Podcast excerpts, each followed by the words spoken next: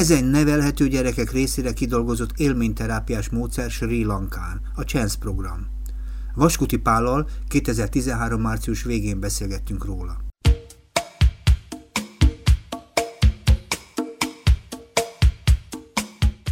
Jó estét kívánok, Szabó András vagyok, és sok szeretettel köszöntelek a stúdióban. Szervusz, régen ismerjük egymást. Elég régen, azt hiszem, nem 90-es évek közepe, azt hiszem, de akkor találkoztunk utoljára is, úgyhogy... Igen, akkor én gyerekotthon igazgató voltam, te meg kapocs. Aha. És azóta sok mindent annyit tudok rólad, hogy te a gyermekvédelemben nagyon sok fajta szerepet töltöttél be, a neved ismert, úgy tetszik híre, vagy mindenképpen számolnak veled, ha szakemberről beszélnek, de én nagyjából abban az időszakban el is veszítettem veled a kapcsolatot. Tulajdonképpen mit csinálsz te, és mit csináltál az alatt az idő alatt, amióta én téged ilyen embernek megismertelek? Ki vagy te? Én egy nagyon szerencsés ember vagyok. Aha. Tehát az én egész életemben rendkívüli nagy szerencsék értek engem. A legutolsó nagy szerencse az volt, hogy kijutottam Srí Lankára egy segélyprogram kapcsán 94-ben, és ahogyan te a felvezetőben mondtad, ott sikerült kidolgoznom egy olyan módszert, amiben én azt gondolom, hogy igazán lehet hatni, és hosszú távon van hatni problémás gyerekekre. Hogy csináltad, hogy kimentél Srí Lankára? Vagy hogy lehet ezt hőzni? Nem olyan egyszerű dolog van.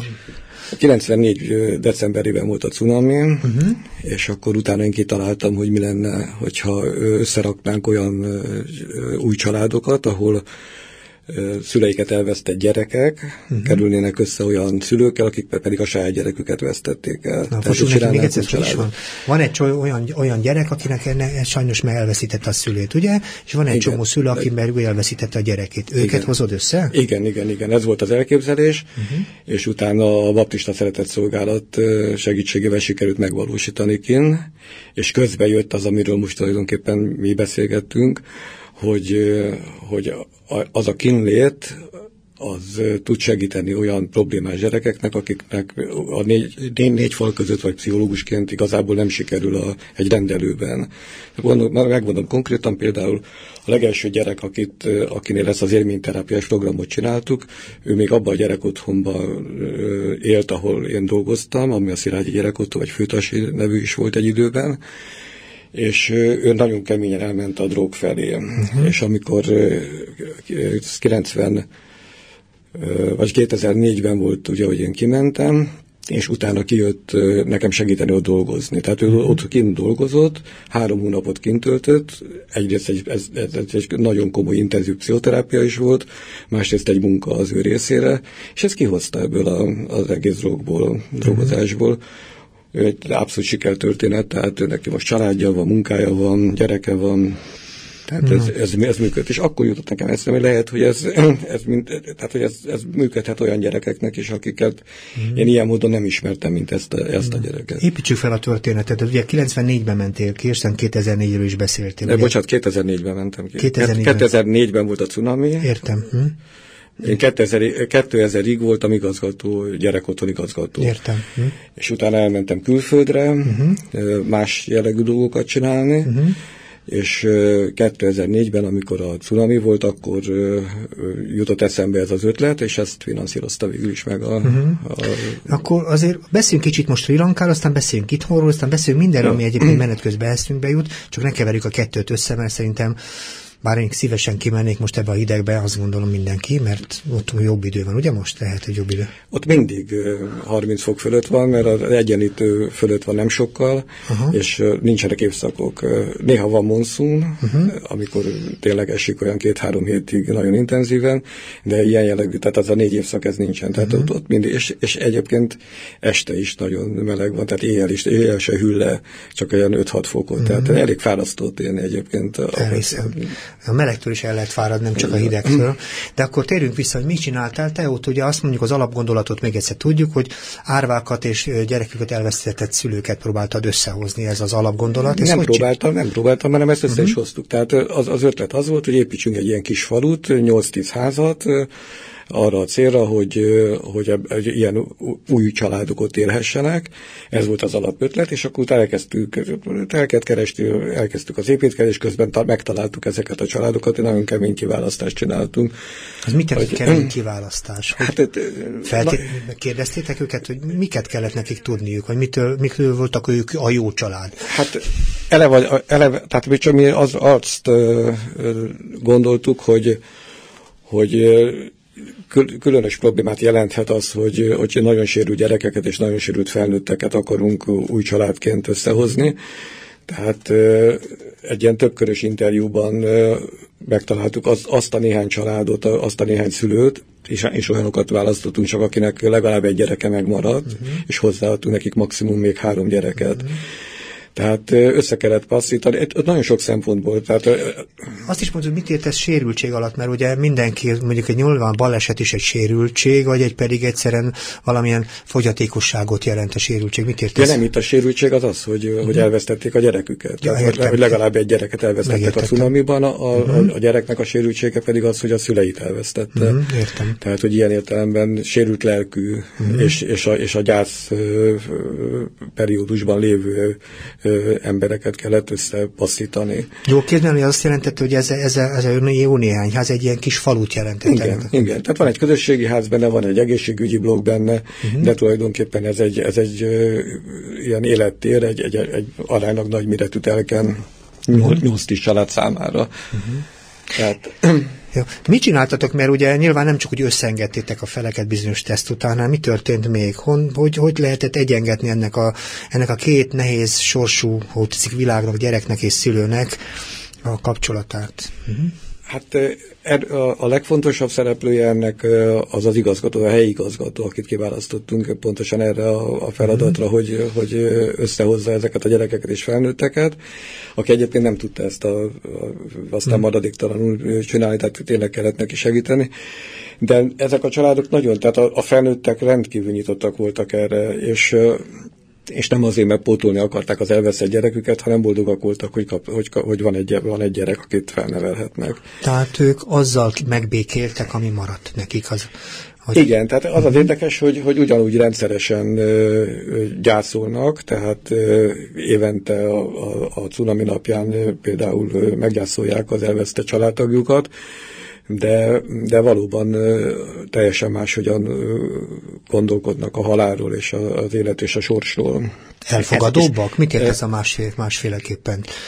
Hát abszolút elfogadóbbak, tehát pontosan azt élik meg, hogy nekik ebben az életben ez a sorsuk, egy következőben majd más lesz, tehát teljesen máshogy állnak hozzá a tragédiákhoz is, az örömökhöz is, és mindenféléhez. Ott tartottunk, hogy hogyan egyengentétek a kapcsolatokat. Ugye, még már a kiválasztásnál nagyon, nagyon fontos olyan szempontok voltak, amik európainak úgy fel sem merülnek, tehát itt például Srí Lankán nagyon erős a kasztrendszer, tehát nagyon megőrzötten erős, tehát itt figyelni kellett arra, hogy ne legyenek különböző kasztból a gyerekek és a felnőttek. Figyelni kellett arra, hogy milyen vallásúak, tehát az országnak a 70% az buddhista, de van egy muszlim kisebbség, van egy keresztény, és van egy jelentős hindú kisebbség. Tehát erre figyelni kellett arra, hogy például abban a gyerekotthonban is, amit én vezettem, de Magyarországon a miénkre egy kicsit hasonlító SOS-ben is koedukáltan lehetne venni a gyerekeket. Abban a kultúrában nem lehet. Tehát 14 év fölött különböző neműek, gyerekek, hogyha nem egy családnak a tagjai, például nem lehetnek együtt. Szóval rendkívül sok szempont volt, és... Azért nehéz nekem a kérdésedre válaszolni, mert ami minden pszichológiai munkában, és most ebben, amit most csinálok ebben és ebben az élményterápiás dologban, az egyik legnagyobb hatótényező az a pszichológusnak a személyisége. És ezt nem tudom neked így megfogalmazni, hogy az, mondjuk egy adott családnál, aki most a fejemben van ebből a pár családból, hogy ott mi hatott, de azt gondolom, hogy az én hozzáállásom is nagyon sokat segített nekik abban, hogy... Oké, hogy mi hatott, azt nem tudjuk, de hogy mit csináltál, azt talán össze lehet rakni, mit csináltál annak érdekében, hogy ez a dolog összejön? Beszélgettem. Tehát elkezdtél velük beszélgetni, csak úgy? Igen. Ürügy volt? Nem, hát nézd, eleve ott kezdődött a dolog, hogy összeismertettük a gyerekeket és a felnőtteket. Tehát ők eldönthették, hogy akarnak-e egymással élni, vagy nem. Nyilván tehát Amióta egyébként szokatlan, én egy jelentős anamnézist csináltam a gyerekekről és a felnőttekről is, akkor azokat, amiket én problémának éreztem, hogy az adott gyereknél mi lehet probléma, vagy mi az, amire oda kell nagyon figyelni, de a felnőttek esetében is, ezeket össze kellett hangolni. Uh-huh. Ez egy finom hangolásos munka volt, de mondom, annyira nyitottak voltak ezek a családok, hogy meg a gyerekek is, hogy minden olyan egyszerűen ment, és tényleg azután, hogy őket össze is hoztuk, én egy pár hónappal később haza is jöttem, és rábíztam az egészet a helyi igazgatóra. Mm-hmm. Aztán persze visszamentem többször, mm-hmm. és volt is, amit rendezni kellett, de ezt a módszert nem nevezük élményterápiának. Ez egy olyan munkamódszer, ami arról szól, hogy életszerűen összehozni két hogy tetszik, nehéz helyzetben lévő világot, és megpróbálni egyengetni a kapcsolataikat. Igen, csak ennek a munkának a során jöttem én rá arra, amit egyébként korábban is tudtam, mert a gyerekotthonban is ezt csináltuk, hogy helyzetekbe hoztuk a gyerekeket. Tehát, hogy arra törekedtünk, hogy ne a külső szabályok szerint működjenek és éljenek, hanem hogy mutassák meg, hogy ők kicsodák. Tehát nagyon érdekes volt, hogy elvittük őket például Görögországba, tudod, hogy akkor még úgy neveztük, hogy állami gondozásban nem jól szituált családok gyerekei éltek általában, tehát nekik ez egy új helyzet volt, és ott tényleg elképesztően máshogyan viselkedtek, mint amire számítottunk. Tehát például nagyon jó gyerekekről kiderült egy egész másfajta viselkedés volt, meg szocializáltság, és fordítva is igaz volt. Oké, csak akkor még maradjunk picit Srí Lankán, és nagyon így járjuk is körül.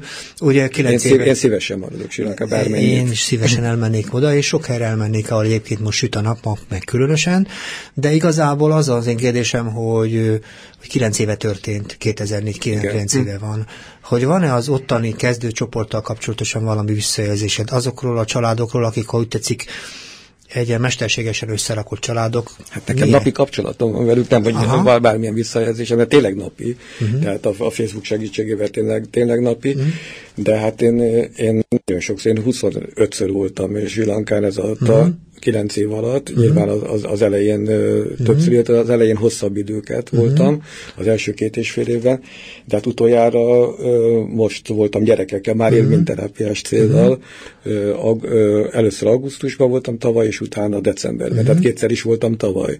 Tehát látom az ő életüket, látom a mindennapjaikat. Ezek a gyerekek felnőttek közben, mert akkor voltak 11-12 évesek, tehát most már felnőttek, akiket választottunk ilyen árva gyerekeket, azokat olyan 10 év körülieket. Tehát ők mindegyikük felnőtt. És a sikersztori, azt mondod végül is? Sikersztori, ez a része? Egy csomó értelemben sikersztori, tehát kiderült, hogy ez egy működőképes modell. Én szerintem ez más katasztrófáknál is működőképes lenne. Egy pár dolog miatt nem úgy működik ez a falu, ahogyan én elgondoltam, tehát belevitte a saját személyiségét az igazgató, akire rábíztuk, de nézd, van olyan gyerek, akit azóta örökbe fogadtak, és boldogan élnek együtt.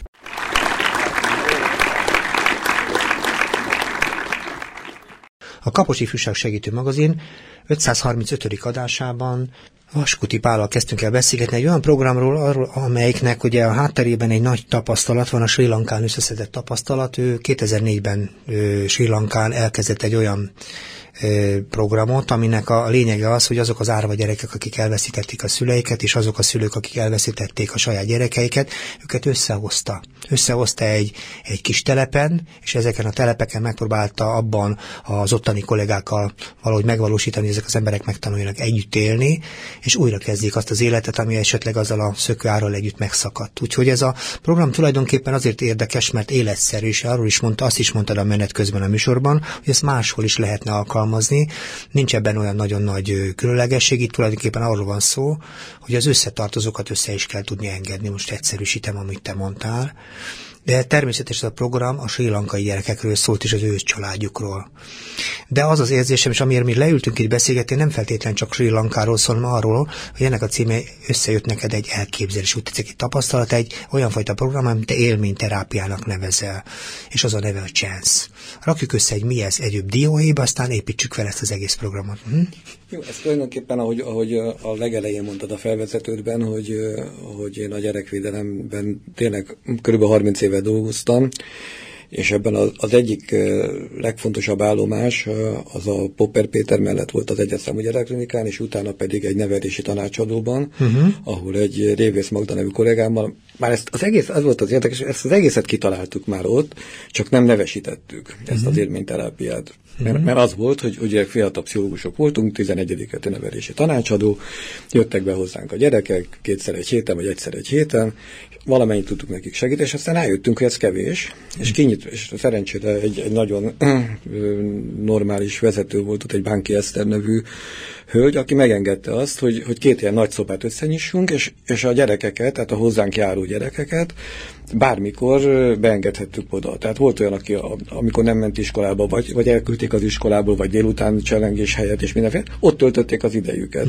Tulajdonképpen ez volt már a magja az egésznek, és utána még azt is láttuk, hogy még ez is kevés, és akkor csináltunk nyári közös programokat, tehát ilyen táborokat, meg mindent, ami akkoriban szokatlan, ez a 80-as évek eleje, tehát ez azért szokatlan volt így a gyerekvédelemben, de sikerült megcsinálni. Csak akkor még nem fogalmazódott meg bennem, hogy ez nem más, mint az élményterápia, és valahogyan aztán később is mindig ezt csináltam, mert a gyerekotthonomban is ezt csináltam, tehát amit én vezettem, bocsánat, hogy azt mondom gyerekotthonom, ez a főváros gyerekotthona volt, de minden esetre, amit én vezettem, ott pontosan ezt csináltuk, hogy helyzetekbe hoztuk a gyerekeket, tehát olyan, és ezeket az élményeket próbáltuk velük átbeszélni, és valahogy amikor benne voltunk közösen egy élménybe, akkor azt máshogy megoldani, mint az a rutin, ami miatt tulajdonképpen ők bekerültek a gyerekotthonba. Ez nem tudom, elég világosan. Ha lefordítsam, azt jelenti gyakorlatilag, hogy nem az ő problémáikon, ha tetszik, gyakorlatoztatok, vagy nem abban masszíroztátok a gyerekeket, és próbáltátok kiénekelni belőle azt a traumát, amit egyébként nem lehet senkiből,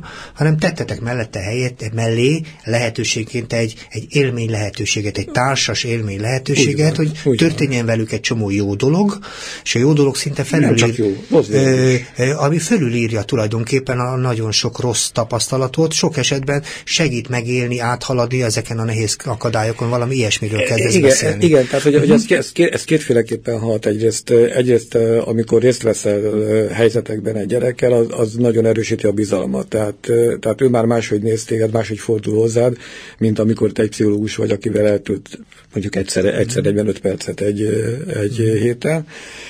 Másrészt pedig én azt gondolom, hogy az önismeretnek az igazi útja az a helyzeteknek a ben való részvétel és azoknak a megoldása. Tehát amit én látok, most már elég sok gyereket vittünk külföldre is, az ő számára teljesen új környezetben, voltak itt Amerikában, amikor ott éltem, voltak itt Srí Lankára, és ő nekik az önismeret. Tehát én azt gondolom, hogy ez, amit mi csinálunk, ez mindenkinek jó. Tehát ez nem csak problémás gyerekeknek, de nyilván, hogy azok a családok fordulnak hozzánk, akik úgy érzik, hogy a gyerekük, vagy akik azt tapasztalják, hogy a helyzetekbe kerülnek a gyerekekkel, hogy igazi probléma van. De én azt gondolom, hogy mondjuk egy pár hét egy teljesen a mi kultúránktól eltérő kultúrájú, egzotikus, nagyon különleges országban, ott mindig hoz olyan helyzeteket, amiben a gyereknek olyan helyzetmegoldási eszközöket kell aktivizálni, amit de nem is tud, hogy van. Nem is tudott korábban, hogy van. De nem a Srí Lankától, hanem attól, hogy egy új helyzetbe keveredik, igen, hogy önállónak kell lennie. Igen. Azt mondod, igen. És használtad azt a kifejezést, hogy önismeret, ugye? Igen. Miben áll ez önismeret? Abban, hogy új helyzetben meg kell tanulnunk újszerűen viselkedni? Ezt jelenti? Vagy és ez a dolog nem korábbi tapasztalatok, ha úgy tetszik, rossz tükörképe, hanem egy új helyzetben egy teljes értékű működési lehetőség. Most leegyszerűsítve, én azt mondom neked, hogy azok a gyerekek, akik, amikor én ambulanciákon dolgoztam, ugye, mert nevelési tanácsadókban, meg különböző helyeken, akik hozzánk fordulnak, azoknak van egy kialakult negatív énképük saját magukról. Mert ezt hallják mindenhonnan, ezt hallják az iskolából, ezt hallják a családban, ezt hallják a nagyszülőktől, a mit tudom én, a rendőrségtől, hogyha bekeverednek, stb. Te az a gyerek, akinek ilyen vagy olyan problémája, ő a problémás. Ő a problémás, tehát ő a rossz gyerek. Tehát ő magáról is valahogy azt tanulja meg az évek során, hogy ő a rossz gyerek. És ez a sajátos pecsétű rossz gyerek bekerül egy olyan környezetbe, ahol állati pozitív dolgokat tud nyújtani. És ő maga is meglepődik, hogy az én vagyok. Tehát volt olyan gyerekünk, akit úgy vittünk ki, hogy mindenre fel voltam készülve, hogy mi minden probléma lesz, és kiderült, hogy nem, hogy abszolút értelmes, alkalmazkodó, jó humorú, és ő maga meg volt lepve, hogy ez ő. Értem. Tehát az az alapelv ezek szerint, hogy tulajdonképpen a probléma helyett gyakorlatilag azzal kell foglalkozni, ami a gyereket úgy teszik, megemeli. Még ezt sem mondanám. Ezt sem mondanám, mert ez a része. Tehát ez pontosan azért különleges, mert ilyen, ugye akkor lehetne azt is mondani, hogy akkor egy utazás szervező vigye el a gyerekeket, mit tudom én. Srí Lankában, amit éppen ismer, de nem erről van szó. Itt arról van szó, hogy minden esetben több pszichológus vesz részt ezeken az utazásokon. Tehát én minden esetben, most azért mert én nagyon jól ismerem Srí Lankát, tehát attól függően, hogy a gyereknek milyen igénye van, tehát ez úgy működik, tehát hogyha te mondjuk eljössz hozzám, hogy a te gyerekeddel probléma van, és akkor holnap után vigyem el Srí Lankába, ezt nem fogjuk elvinni, mert először is megvizsgáljuk, csinálunk egy diagnózist, csinálunk egy terápiás tervet, és aztán attól függően, hogy annak a gyereknek mi mit gondolunk, hogy mire van szüksége, hozzuk helyzetekbe. Tehát ez a helyismeret nekem azért nagyon fontos, mert én bármilyen, tehát én nagyon sokfajta helyzetbe tudok ott hozni. Valakit el kell vinni raftingolni, valakit be kell mutatni egy miniszternek, és mindegyikre van lehetősége. Valakinek csak az kell, hogy mit tudom én ezekben a családokban, akik ott élnek, amiket mi csináltunk, hogy ott beilleszkedjen egy kicsit, és ott töltsön sok időt, szóval ez mindig teljesen más. Van egy kérdés, amely egyfolytában munkál benne. András, csak egy dolgot, mert ezt szeretném, hogy ez legyen nagyon hangsúlyos, hogy ez nem egy utazás. Tehát ez nem egy kirándulás ilyen értelemben, hanem itt komoly pszichoterápiás munka van, egyéni a saját problémájának a feldolgozása, másrészt élmények, és ezeknek az élményeknek a feldolgozása, és utána, amikor hazajövünk, akkor van a munka nagy része, mert mindazt, amit ott megéltünk együtt, vagy amit ő megélt, csak akkor még nem tudtuk, hogy ő neki a fejében mi játszódik, ezeknek is a feldolgozása. Oké, és ezt olvastam is egyébként a honlapotokon, hogy a munkamódszereiteknek csak egyik eleme az, amikor utazik valaki. Sok eleme van ennek a dolognak, ugye felállapot felmérésről beszélsz, napközben ellátástól, meg mindenféle dolgokról. Itt még nem tartunk. Engem mindig csak azt foglalkoztat, hogy áll elő a problémás helyzet ad abszurdum, és nekem mindig az a gondolatom, hogy általában egy problémás helyzet előállásához mindig kell egy másik fél is. Nem feltétlenül a gyerek. És nekem mindig az az érzésem, amikor ilyen programokat hallok, és bocs, hogy ezt neked is mondom, olyan, mintha elromlott a gyerek, mint a televízió, vagy akármi, beadom, és akkor valaki úgy megjavítja érményterápiás technikával, és visszahozza a működőképesen, színes már az ő képernyője, és csomó olyan dolgot tud, amit eddig nem. Erről van szó? Hogy vagyunk a szülőkkel? Abszolút a lényeg, tehát amit mi megtanultunk a 80-as években a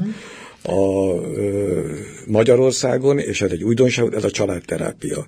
Ezt egy Székács Judit nevű pszichológus hozta be Magyarországra, és maga köré gyűjtött fiatal pszichológusokat. Én nekem volt olyan szerencsém, mondtam, én szerencsés vagyok, tehát volt olyan szerencsém, hogy ebbe a teambe is tartoztam, és tulajdonképpen az első családterápiát Magyarországon én csináltam egy Békés Judit nevű pszichológus lányjal közösen.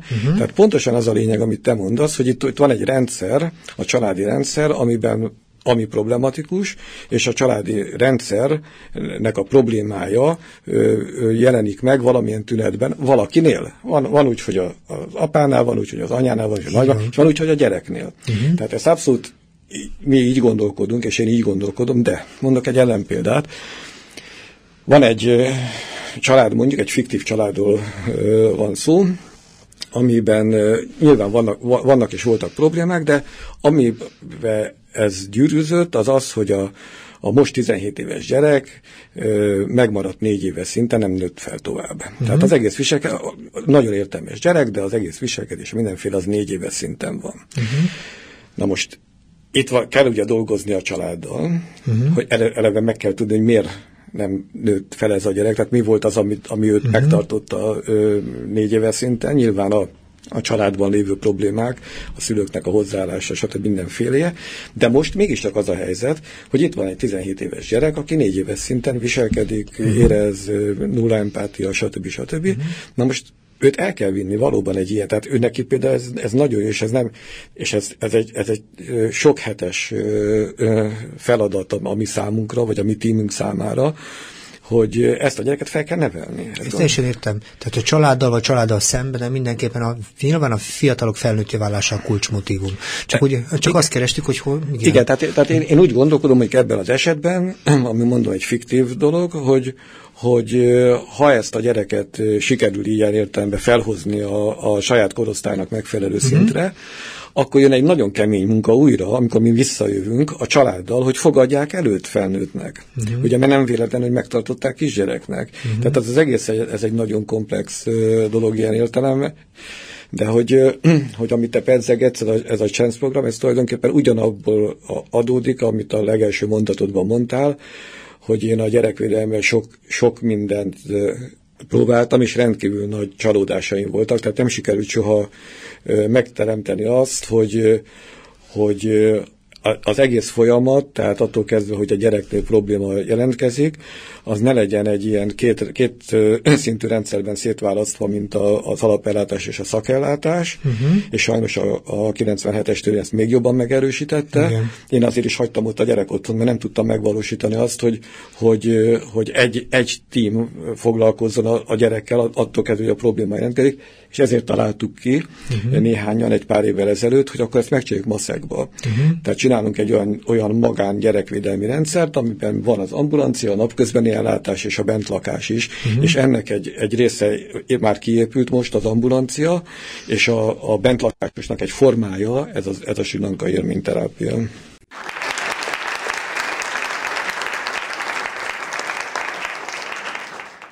A Kapocs Ifjúság Segítő Magazin 535. adásában Vaskuti Pállal kezdtünk el beszélgetni egy programról, ami tulajdonképpen egy olyan munkavégzés során született benne, aminek a neve Chance, és ahol dolgozott, az tulajdonképpen Srí Lanka. 2004-ben ment oda ki, és próbált egyeztetni, vagy úgy tetszik összehozni árva gyerekeket és gyerekeket elvesztett családokat, és ennek a munkának az oldalvizén tulajdonképpen megjelente egy gondolatmenet, hogy hogyan lehet azokat a nehezebben nevelhető fiataloknak a történetében pozitívan belépni, akik gyakorlatilag a gyermekvédelemben nehezen találnak érdemi választ, vagy esetleg azon túl sem, és valami olyan pozitív problémaorientált megközelítés jellemezte az ő ilyen típusú próbálkozásait, aminek a lényege az, hogy nem elsősorban a problémák mélységét kutatták egy gyerekkel összefüggésben, arra tettek kísérletet a különböző próbálkozásokban, hogy hogyan lehet élményeket szerezni a gyerekeknek abban a viszonylatban, milyen viszonyban találkoztatok velük, és ez az élmény tulajdonképpen alkalmas volt arra, hogy újra lehessen szervezni akár a személyiségét, az életét azoknak a fiatalok, akikkel találkoztak. Nem tudom, jól közelítem meg, ugye?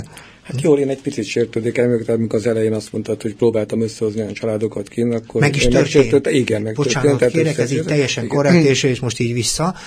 Megpróbáltátok összehozni, és eredményesen, és pont így, azt mondtad igen, az előbb éppen, hogy a látogatva ezeket a családokat, döntő többsége elég sikeresen úgy tetik, elkísérte a gyerekeket, felnőttek, sőt már voltak azon túl is, talán még születhettek gyerekek, az is lehetséges. Is, igen, na, hát azt nem mondtad. Ezt rendbe tettük, ezt a részét. Na, viszont az a fontos, ugye, hogy addig általában beszéltél a Chance programról.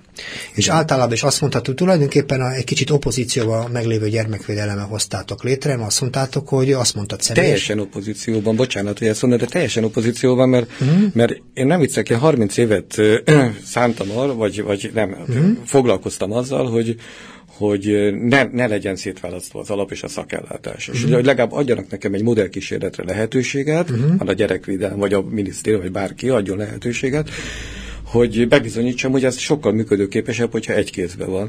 És képzeld el, hogy hát persze ezt tudod is szerintem, hogy lehetőségem volt a 90-es években megépíteni egy gyerekotthont azzal a céllal, amire, és úgy pályáztam, úgy adtam be az igazgatói pályázatot, hogy egy ponton valami otthonunk, vagy legyen egy központi épület, a környékben legyenek lakások, ahol élnek ezek a gyerekek, és minden ott jelentkező problémát, tehát egy bizonyos körzetben jelentkező problémát mi oldjunk meg. Tehát legyünk egyszerre, akkor még csak ilyen nevelési tanácsadók voltak, vagy gyerekideggondozó, vagy ami most van az alapellátásban, gyerekek átmeneti otthon, és a tegyesz, és mindenféle egyben. Mert azt gondolom, hogy ha ez így működik, akkor, hogyha ugyanaz a stáb dolgozik a probléma jelentkezésétől végig, akkor meg tudja mondani, hogy ennek a gyereknek, vagy ennek a családnak mire van szüksége ambuláns ellátásra, a gyereknek a részben vagy időlegesen kiemelésére, a család egy részének a kiemelésére, vagy a gyerek állami gondozásba vételére, de minden esetre pontosan ami ebben a lényeg, hogy ezek a rendszerek, vagy a rendszerek mindig ellenérdekeltek. Tehát ellenérdekelt az alapellátás és a szakellátás. Amikor a szakellátásba bekerül egy gyerek, akkor a szakellátás már tartja, mert azért kapja a fejkótát. Stb. Tehát mindenféle érdekek vannak, amik, hogyha az én elképzelésem megvalósult volna, vagy legalább egy modellként, azt be tudtam volna mutatni, hogy ez így sokkal jobban működik, hogyha a felelősség egyetlen egy szervezeten van, mert akkor mi a dolgunk? Az a dolgunk, hogy minél kevesebb időt foglalkozzunk velük, minél hamarabb oldjuk meg, mert az akkor hatékony a mi egész rendszerünknek a... Na most, és most jutottam el oda 3 évvel ezelőtt, hogy azt mondtam, hogy ha ez... Tehát egyrészt ezt láttam. Másrészt, amit láttam, de mondom, nem voltam itthon jó pár évet. Amit látok, az az, hogy ha bekerül egy gyerek az ellátórendszerbe, akkor olyan módon lépeget ez a birodalmi lépegető, ami nem igazából a gyerek vagy a család érdekei, tehát különös érdekét képviseli. Hanem ezeket az érdekeket, a saját szervezet fenntartást, a probléma letudást, és a rendszer meglévő lehetőségeit, amely olyan, amilyen. Igen, elég jól ismerem, tehát az elmúlt pár évben sikerült megismernem ezt a működést, és azt is látom, hogy egy csomó család retteg attól, hogy bármilyen nyoma legyen annak, hogy a gyerekkel probléma van. Ugye, mert az most már sajnos Magyarországon is végigkísér az egész életét, tehát mondjuk a gyerekpszichiátriai ellátás, aztán annak nyoma van az egész életében, és ezt igyekeznek elkerülni, és nincsenek helyek, tehát nincsen olyan, tehát ambulanciák vannak, magánpszichológusok is vannak, akik rendelnek és gyerekekkel is, vagy problémás gyerekekkel, vagy nehéz helyzetben lévő családokkal foglalkoznak, de az, hogy mondjuk bentlakás, azt egyszerűen nem tudod meg, tehát hogyha van egy olyan gyerek, aki komoly problémákat mutat mondjuk pszichésen, és bekerült egy olyan környezetbe, mondjuk egy olyan galeriba, vagy akármibe, ami tartja és fogja, és esetleg fel is használja bizonyos dolgokra, nem tud kiemelni. Nincs hely, ahova Magyarországon, ahova el tudod vinni. Tehát nincs egy olyan szanatórium jellegű dolog, vagy semmi. Maximum 1-2 hétre a Vadaskert felveszi, hogyha felveszi, de ott se az a cél, hogy egy ilyen teljes rehabilitációt kapjon. És amit mi kitaláltunk, az az, hogy mindenképpen el kell jutnunk oda, hogy egy bentlakásos intézményt üzemeltessünk Magyarországon, de ez egy iszonyatos költség, tehát, mert ugye ez akkor is működtetni kell, amikor mondjuk csak egy gyerek van, aki ezt igénybe venni, és ezt egyelőre nem sikerült még ezt megvalósítanunk, de a cél az ez, hogy Magyarországon is legyen egy ilyen bentlakásos intézmény, és ez a 3 láb, amit mondtál, hogy ambulancia, napközbeni ellátás és bentlakás, és ennek egy része jelenik meg most a mi munkánkban, ami a Chance program, és meg tehát a chanceprogram.hu, hogy az ambulanciánk az működik, és a bentlakásnak azt a formáját tudjuk most megvalósítani, hogy igénynek megfelelően néhány héttől, akár 3-4 hónapra is elvisszük a gyereket egy teljesen más környezetbe, és amit lehet, tehát ez most harmadszor, amikor felvezetted ezt az egész dolgot, hogy mi nagyon hangsúlyosan azt gondoljuk, hogy ennek párhuzamosan kell menni, tehát ezeknek az élményeknek, amik át tudnak strukturálni, és az önismerethez vezetnek, párhuzamosan kell menni egy pszichoterápiával és egy családterápiával. Köszönöm, hogy ezt a részét itt végén mondtad, mert ugye az a helyzet, hogy azért Magyarországon sok élménypedagógiai módszer létezik már. Tehát az tulajdonképpen, hogy az embereknek, akiknek nehéz helyzetük van, annak az alternatívája, tehát az, hogy történjen az emberekkel jó dolog, az már ugye létező ismeret a maga módján, de nyilván az a terápiás rész is érdekes, amit te ide említettél. Ugye van egy Chance program, ami tulajdonképpen egész évben próbálja ezt az egész kérdést felölelni, tenni, és amit itt elmondtál gyakorlatilag azt jelenti, hogy van egy ambulanciátok, van egy napközben ellátás, hát amit más összefüggéken, és vannak tipikusan, hogy azt írtad, itt már olvastam a honlapról, hogy élményterápiás foglalkozások vannak konkrétan a Srí Lankán azoknak a magyarországi gyerekeknek, akik ebben a programban részt vesznek. Igen. Ugye mindegyikről érdemes valamennyit beszélni, de igazából nyilván legjobban az foglalkoztatja szerintem a hallgatót is, meg mindenki mást is, hogy mi történik, ha elmegy oda, meg hogy mi történik napközben, és mi történik nyilván az ambulancián. De mielőtt ebbe belemennék, hadd kérdezem, ki a közönség? Mert ki az, mert nyilván azt mondom, hogy ez biztos pénzbe kerül. Igen.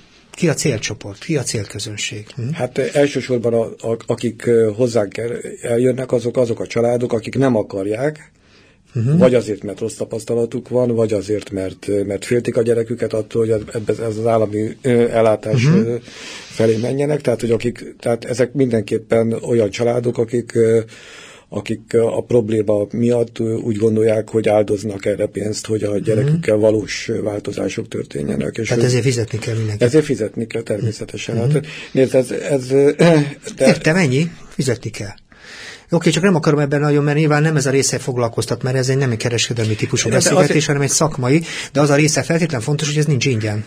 Igen, és az a másik, hogy mi nem viszünk tömegeket, tehát ezt ne úgy képzeld el, hogy most elindulunk mondjuk 20 gyerekkel, világos. Maximum 4 gyerekkel egy adott idő pillanatban. Tehát most például nyáron lesz olyan gyerekünk, aki 3 hónapot kint lesz, de lesz olyan is több, aki csak 2-3 hétre fog kijönni, de egy keresztmetszetben 4-nél több gyerek nincsen, és 2 vagy 3 szakember van velük mindig folyamatosan.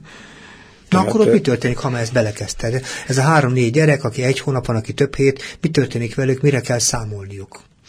Én nagyon fontosnak tartom a munka részét, tehát hogy eleve ne úgy fogják fel, hogy ez egy kirándulás, vagy nyaralás. Egy nyaralás, igen.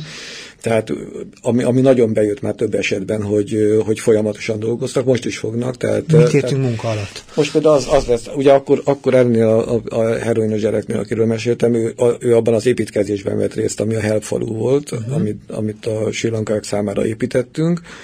De hát azt is tudnod kell, hogy ott rendkívül meleg van, tehát egy európai ember, aki ráadásul nem is szokta még meg az ott létet, az maximum úgy reggel 6-tól 9-ig, fél 10-ig tud dolgozni.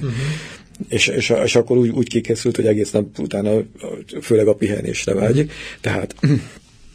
most, ami munka lesz, az, hogy mi fejlesztjük azt a bázist, ahol vagyunk. Egy nagyon szép európai házat bérelek ott kint. Abba laktam, amikor építettem ezt a Help falut, ott mellette van egy pár percre tőle, és ugyanezt a házat bérlem, ahol most sikerült már úgy megcsinálni, hogy minden szobához legyen fürdőszoba, tehát elég jók a körülmények, de most építünk hozzá még fürdőszobát, van egy kis ház ott, amit átépítünk arra, hogy még komfortosabb legyen az elhelyezés.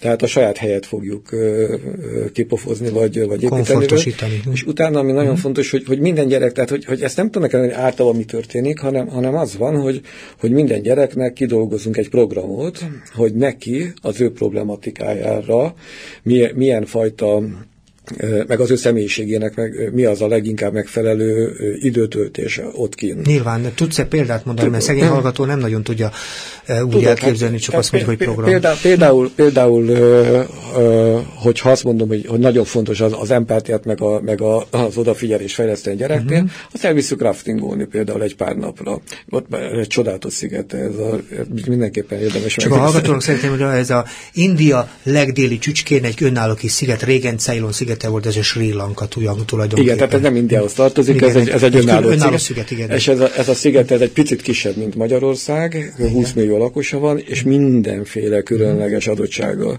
Tehát abszolút egzotikus, 5 fajta éghajlati év van rajta, fantasztikus állatok, amiket még sose láttál. Ez a vallási megosztottság, ami nem jelent háborút, ez állati színessé teszi az egész országot. És, na, szóval mi történik velük, mert én látom teljesen odáig vagy célon, vagy bocsánat, Srí Lankáért, és ezt meg tudom érteni, úgyhogy... Hát élmények, mindenkinek az ő személyiségnek megfelelő élmények. Tehát azt kezdtem mondani, hogy van akinek ilyen sportjellegű élményekre van szüksége, van akinek az elmélyedésre, a vallás megismerésére. Tehát, és hogy születik ez? Egy gyerekkel együtt döntesz, vagy... Igen, megbeszéljük, és közben is alakulhat ez, mert valakinek megtetszik, mit tudom. Tehát írtó érdekes ez, mert például ott az utcagyerekek, ami bizonyos értelemben egy csomó gyereknek rá cseng a saját sorsára, ott a legtöbb utcagyerekkel például az történik, sokan vannak, hogy papnak elviszik, buddhista pap, tehát szerzetesnek tulajdonképpen 8-9 éves korukban felavatják őket. És boncok lesznek ilyen. Hát érdekes, és ahogy ezt a mi gyerekeink megélik, hogy tulajdonképpen úgy döntöttek az ő sorsukról, hogy az megkérdezésük nélkül, és azt se tudták, hogy tehát a buddhista pap gyerekekről beszélek, tehát csak a mi gyerekeink látják ezt, és megélik az, hogy hoppát, az én életemben is egy csomó döntést hoztak nélkülem, amiben én nem biztos, hogy egyetértek, és tulajdonképpen kiállhatok érte. Tehát, de mondom, olyan dolgok hatnak, amiket úgy előre megtervezni nagyon nehéz, csak mivel, hogy én már azért 5 évet ott eltöltöttem ebben a kultúrában és országban, nagyjából tudom, hogy mire számíthatunk. Tehát azt mondod, hogy most nyáron lesz egy ilyen, és ugye ez már, hol olvastam, az 5. kör már. Hát ebben... ez vehetett 6-nak, igen, de attól függ, hogy számoljuk, igen. Mert... Tehát már előtte már volt egy jó pár bevetés, ahogy tetszik, ezen a szinten, igen. És ez gyakorlatilag hasonlóképpen működött korábban is. Igen, és ami most megfogalmazódott benne, mert eredetileg mi is azt gondoltuk, hogy a nagyon problémás, tehát a drog felé elindult, a bűnözés felé, vagy az alkohol felé elindult tinédzserek számára igazán igazapra, és most látom, hogy nem, hogy egész másfajta problematikára is tud ez választ adni. Például? Hát amit elmondtam, hogyha valaki nem nőtt fel például a saját életét, például erre, de mondom, az önismeret címén bárkinek. Oké.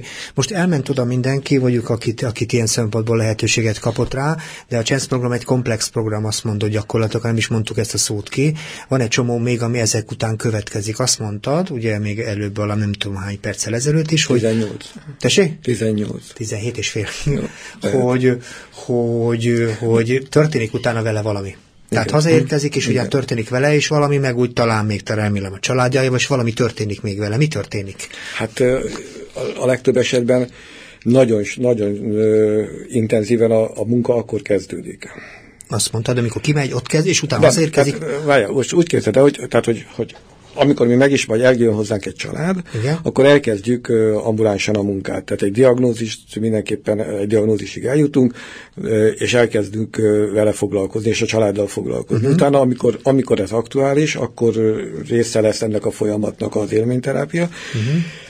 De ami nekem nagyon tanúságos, de az egész életet nem csak most, hanem még azokkal a gyerekekkel, akit mondtam, ilyen Neftamban elvittük a táborba és mindenféle, hogy olyan dolgokat tudsz meg, amit sose tudsz meg, vagy sose jössz rá egy ambuláns pszichoterápia kapcsán. Tehát, hogy ez rendkívül fontos, hogy együtt tölteni napokat, heteket ilyen problémás gyerekekkel. Értem. És utána azon dolgozunk, tehát utána... Igen, csak azért mondom, mi történik, mert ugye ha azt mondjuk az anyagban úgy szerepel, hogy ez után ambulancia, meg napközbeni ellátás úgy szerepel, ugye? Ez azt jelenti, hogy ezt követően elkezdtek dolgozni, mit jelent? Mondj egy példát rá. Jó, a napközbeni, most akkor tisztázzuk le, tehát az ambulancia világos, tehát az a járóbeteg szolgálat. Sőt, a srí lankai feladatok is világosak, igen. A napközbeni ellátás az tulajdonképpen azoknak a gyerekeknek van, akik főleg magántanuló gyerekeknek, akik nem járnak ugye iskolába, tehát fel vannak függesztve az iskolájukból, csak a jogviszonyuk van meg, hogy ne csellengjenek, ne kallódjanak. Magántanulói státuszban vannak. Ez olyan, mint egy napközi, hogyha úgy tetszik. És a bentlakás, az pedig nyilvánvalóan érthető, hogy micsoda, de az ott még nem tartunk. Tehát ez egy szerintem egy 4-5 éves program, amire tehát amit te kérdezel, most az, hogy a srí lankai élményterápiás, pszichoterápiás időszak után mi történik a gyerekekkel, ezt kérdezed? Ezt. Utána van egy élményfeldolgozás egyrészt, másrészt ugyanúgy folytatódik a pszichoterápia, amit ugye elkezdődött még Magyarországon, annak folytatódott Srí Lankán, és folytatódik utána is, és a családterápia, mert itt a Tehát amiről az elején beszéltünk, hogy ez egy rendszer, tehát hogy a rendszernek van problémája, és a rendszer problémáját mutatja tünetként a tünethordozó gyerek ebben az esetben. Most, hogyha az történik, hogy a tünet elvész, ez kint van mondjuk 3 hónapot, megér egy csomó pozitív élményt, megéri magát máshogyan, mint a rossz gyerek, a problémás gyerek, akkor azt el kell fogadtatni a környezetével. Ugye, de most mi történik akkor, hogyha a családot nem rendezed, nyilvánvalóan, akkor valaki más lesz a tünethordozó. Így van, vagy visszaszakad a másik. Az vagy a visszanyomják a gyereket ebbe. Tehát utána ez a feladat a következő fázisban. Nem véletlen kérdeztem ezt a dolgot, mert tulajdonképpen minden program attól érdekes, a kerekké válik, és ez a kereksége. Nem nagyon sok időnk van már, de azért azt mindenképpen szeretném mondani, hogy azért azt kérdezni egész pontosan, mikor gondolod, hogy jól csináljátok? Mert ugye mert a nehéz feladat, hogy ezzel a jelzővel együtt mondom, amit belekezdtetek, mert azért a konfliktusok és személyiség akadályok rengeteg változata van ebben a világban. Nem biztos, hogy jól működik ma, bármilyen társas viszonyról beszélünk a világ. Mikor gondoljátok, hogy jól csináljátok? Mi a Chance programnak a sikeressége? Így is lehetne fogalmazni. Én azt gondolom, hogy ezt két oldalról közelíteném meg, amit kérdez. Az egyik, hogy én elég magabiztos vagyok abban, amit csinálok, azért, mert amit most csinálok, az gyakorlatilag a saját belátásom szerint, vagy a mi tímünk belátása szerint, és nem állami és egyéb elvárásoknak megfelelően tudom az összes tapasztalatomat, ami több mint 30 éves tapasztalat, alkalmazni. Tehát én nekem ebben kétségem nincsen, hogy ez jó dolog. A másik oldalról, hogy ennek mi a hatása, hát mondom, van olyan gyerek, akinél ezt a hatást most már 8 évre visszamenőleg látjuk. És nem csúszott vissza.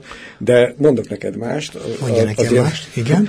Az én akkoriban 21 éves fiam, amikor először kim volt Srí Lanka, aki egyébként szintén pszichológus és dolgozik is ebben a programban, sose volt vele gond.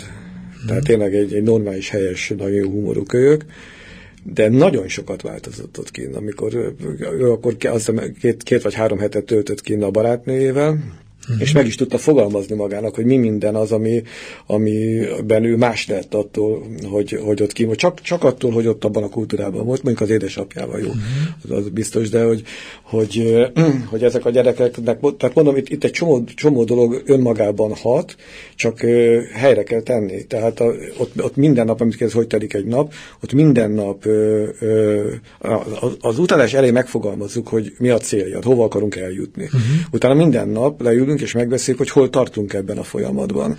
És ez közösen is, tehát egyénileg is, és közösen is. Tehát az élményt tudatosítjátok ilyen szempontból napi apró pénzre váltva, így gondolod? Az élményt, a saját változását, hát gondold el, hogy becsöppensz egy teljesen más egzotikus világba, ott van mit feldolgozni. Látszik, hogy nagyon tetszik, amit csinálsz magadnak, és az örülök neki, remélem hallgatóra is átragad, de azért már csak egy pár dolgot szeretnék kérdezni. Nagyon neked is tetszik. Elfogyott az idő, és azt gondolom, hogy de jó lenne, ha beszélni, hogy kik a kollégáid. Azért még ide tartozik, hogy kikkel csináld ezt az egész programot. A teamben van pszichológus, mint mondtam, a többek között a film, de most egyébként mi ezt egy jó pár évig vártunk azzal, hogy a nyilvánosságra kilépjünk ezzel a programmal, és most egy hónapja tulajdonképpen, hogy elkezdtük ezt hirdetni, hogy mi ezzel foglalkozunk. Most már azt tudjuk mondani, hogy már elég magabiztosak vagyunk abban, amit csinálunk. És nagyon sok pszichológus jelentkezik, hogy neki vannak beszállna, és igen.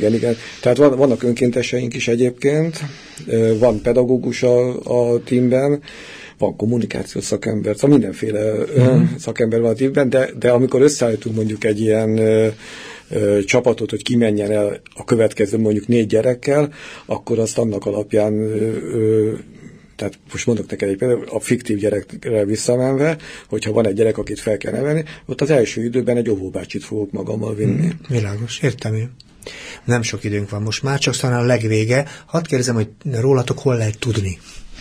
Hát egyrészt van egy Facebook oldal, ami ezt a srí lankai élményterápiát bemutatja, ez a kétségbeesett szülők a trópusokon a megoldás, ez a Facebook oldalnak a neve, és van egy weboldalunk, ami a www.chanceprogram.hu. Én nagyon sok olyan kérdést nem tettem fel, ami ott van ezekben a honlapon lévő kérdésekben, és ha úgy tetszik mondatokban. Ilyenek vannak benne, miért érdemes minket választani, meg röviden le van írva, hogy mi a Chance program, meg hogy kinek ajánljátok a szolgáltatást. Azt hiszem, félig meddig ezekről beszélgetünk, de nem jártuk teljes méterben körül, de nagyon szépen köszönöm a beszélgetést. Én úgy érzékelem, hogy tulajdonképpen ez a dolog elég érzékletesen bemutatható volt, remélem, hogy találtok majd partnereket rá. Tény az, hogy gyermekvédelem, pontosabban a felnőtté váló gyerekek, a problémák között felnőttével gyerekek megérdemlik a Chance-et, maradjunk így, és ebben az esélyben még egyszer köszönöm a veled való beszélgetést. Én is köszönöm. Én nagyon szépen köszönöm a szakmai közreműködését technikai munkatársamnak, Kánya Lacinak, mai napon is. Hallgassák tovább a Civil Rádió, és a Civil Rádió az után következő műsor, Mesztelen ügynök, azt hiszem ez a cím, a Mesztelen ügynököt. Elbúcsúzik a műsorvezető Szabó András, hallották, viszont hallásra.